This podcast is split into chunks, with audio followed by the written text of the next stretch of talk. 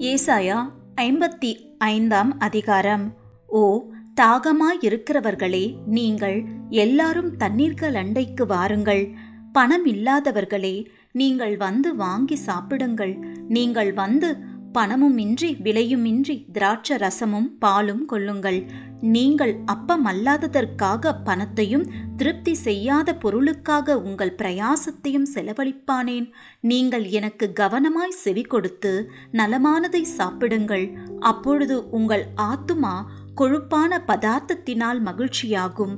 உங்கள் செவியை சாய்த்து என்னிடத்தில் வாருங்கள் கேளுங்கள். அப்பொழுது உங்கள் ஆத்துமா பிழைக்கும்.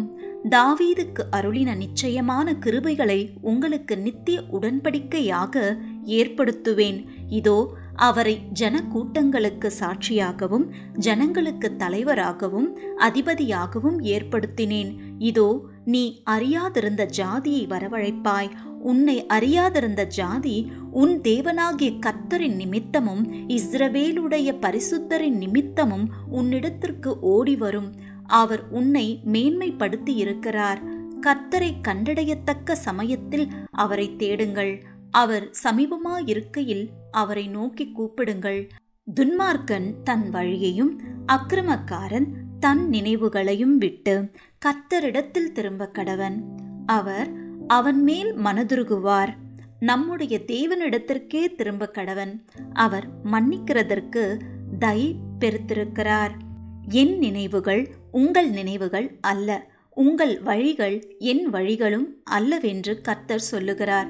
பூமியை பார்க்கிலும் வானங்கள் எப்படி உயர்ந்திருக்கிறதோ அப்படியே உங்கள் வழிகளை பார்க்கிலும் என் வழிகளும் உங்கள் நினைவுகளை பார்க்கிலும் என் நினைவுகளும் உயர்ந்திருக்கிறது.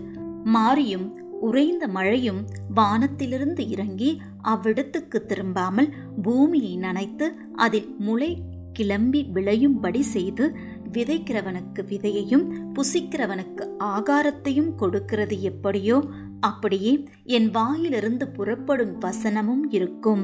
அது வெறுமையாய் என்னிடத்திற்கு திரும்பாமல் அது நான் விரும்புகிறதை செய்து நான் அதை அனுப்பின காரியமாகும்படி வாய்க்கும். நீங்கள் மகிழ்ச்சியாய் புறப்பட்டு சமாதானமாய் கொண்டு போகப்படுவீர்கள்.